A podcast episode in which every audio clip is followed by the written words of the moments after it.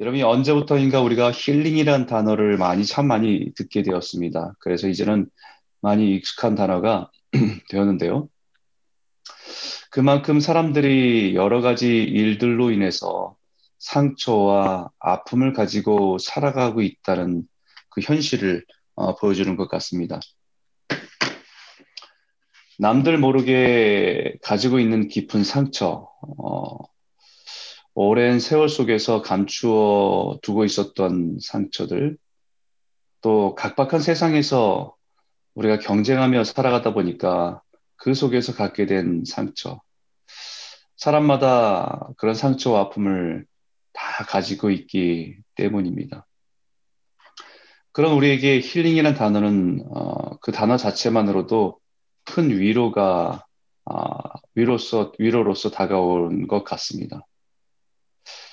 그러나 사실 우리가 아, 누군가를 위로한다고 할 때 참 많이 어려움을 겪을 때가 있습니다. 어떻게 위로해야 될지 모를 때가 많습니다. 때론 섣부른 위로가 아, 오히려 그 사람의 상처를 덧나게 할 수도 있기 때문입니다.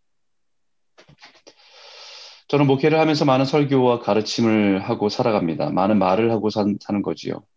그리고 언어도 다양한 언어를 사용하며 살아갑니다.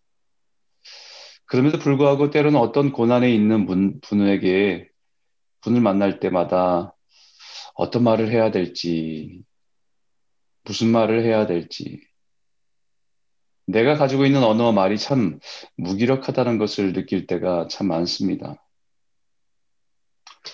사람을 올바로 어, 위로하기 위해서는 어, 중요한 건 몇 가지가 있습니다. 첫 번째는 어, 공감 능력이 있어야 된다고 합니다.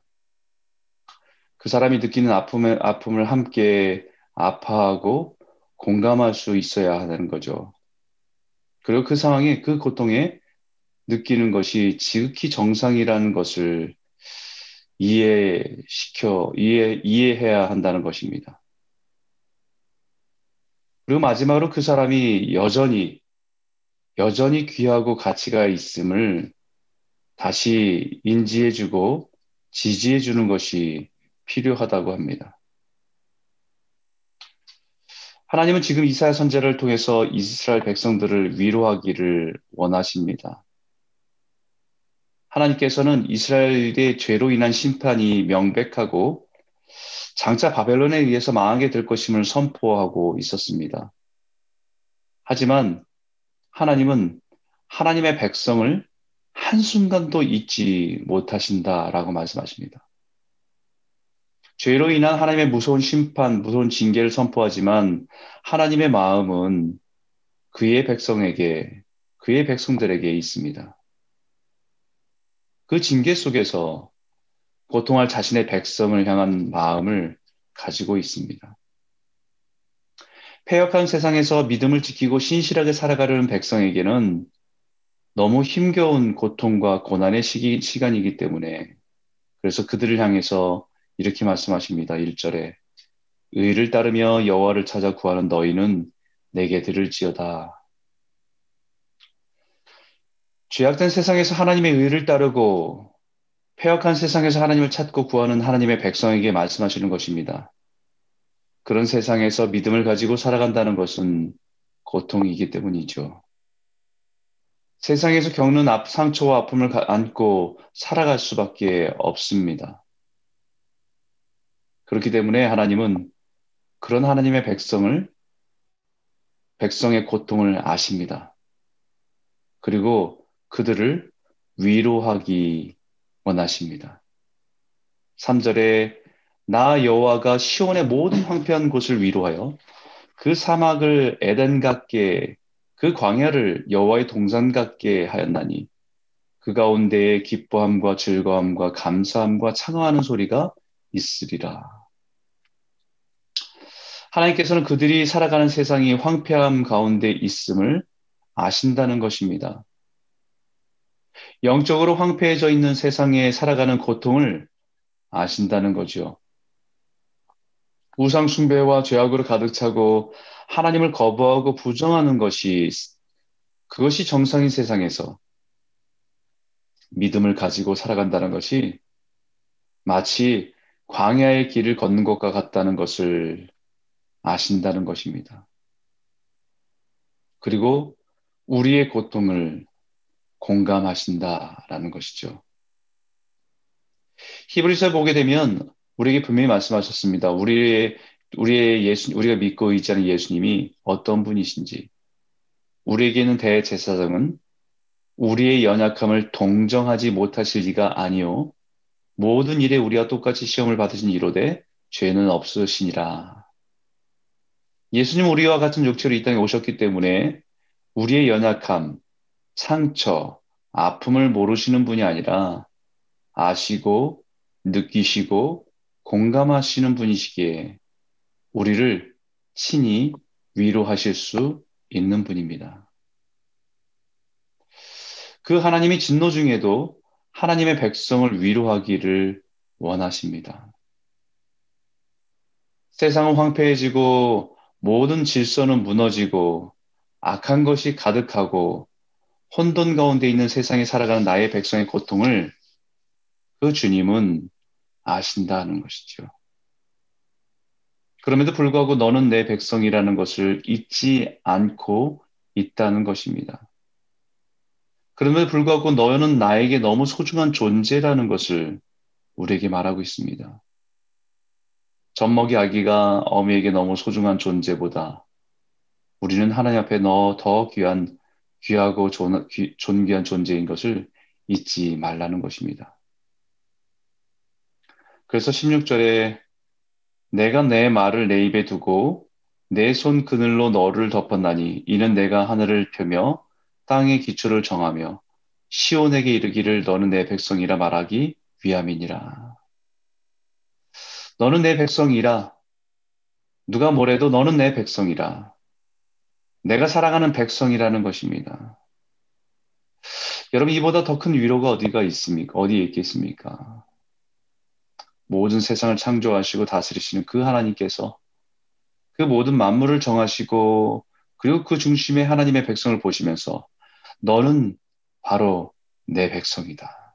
라고 말씀하시는 것입니다. 모든 역사를 주관하시는 그 하나님이 창조하실 뿐만 아니라 때로는 하나님의 뜻에 따라서 역사를 움직이고 한 나라가 세워지고 망하는 그런 세상 속에서도 하나님의 초점은 너는 내 백성이라 라는 것을 말하기 위함이라는 것이죠. 하나님의 의를 따르고 여호와를 찾아 구하는 하나님의 백성들에게는 지금은 고난의 시간이고 고통의, 고통의 시간을 지나야 하지만 너희는 나의 소중한 백성이라는 위로입니다. 그래서 이사 선저 처음에 이런 약속을 했죠. 내가 불, 물 가운데로 지날 때에 내가 함께 할 것이라. 강을 건널 때에 물이 너를 침몰치 못할 것이며 내가 불 가운데로 행할 때에 타지도 아니할 것이며 불꽃이 너를 사르지도 못하리니 라고 말씀하시되 내가 너희와 함께 할 것이란 약속이 우리에게는 정말 커다란 위로입니다. 임마누엘 되시는 예수님, 우리와 영원히 함께 하신다는 그 약속이 우리의 평생의 위로입니다. 우리를 고아와 같이 내버려 두지 않으신다고 하시니까 우리 평생의 위로지요. 거친 광야를 걸어가도 누릴 수 있는 위로인 줄 믿습니다. 뿐만 아니라 그 하나님의 장차 계획을 보여주시니 우리가 오늘을 살아가는 힘이 되고 위로가 되는 것입니다. 그 사막을 에덴 같게 그 광야를 여호와의 동산 같게 하였나니 그 가운데에서 기뻐함과 슬, 즐거움과 감사함과 창화하는 소리가 있으리라. 그리고 11절에 다시 여호와께 구속을 받은 자들이 돌아와 노래하며 시온으로 돌아오니 영원한 기쁨이 그들의 머리 위에 있고 슬픔과 탄식이 달아나리이다. 장차 하나님의 나라가 완성될 때에 비로소 나의 백성들이 돌아와 기뻐 노래하며 영원한 기쁨 가운데 살아가게 될 것이라는 약속이 오늘 믿음으로 살아가게 하는 하나님의 백성에게는 위로입니다.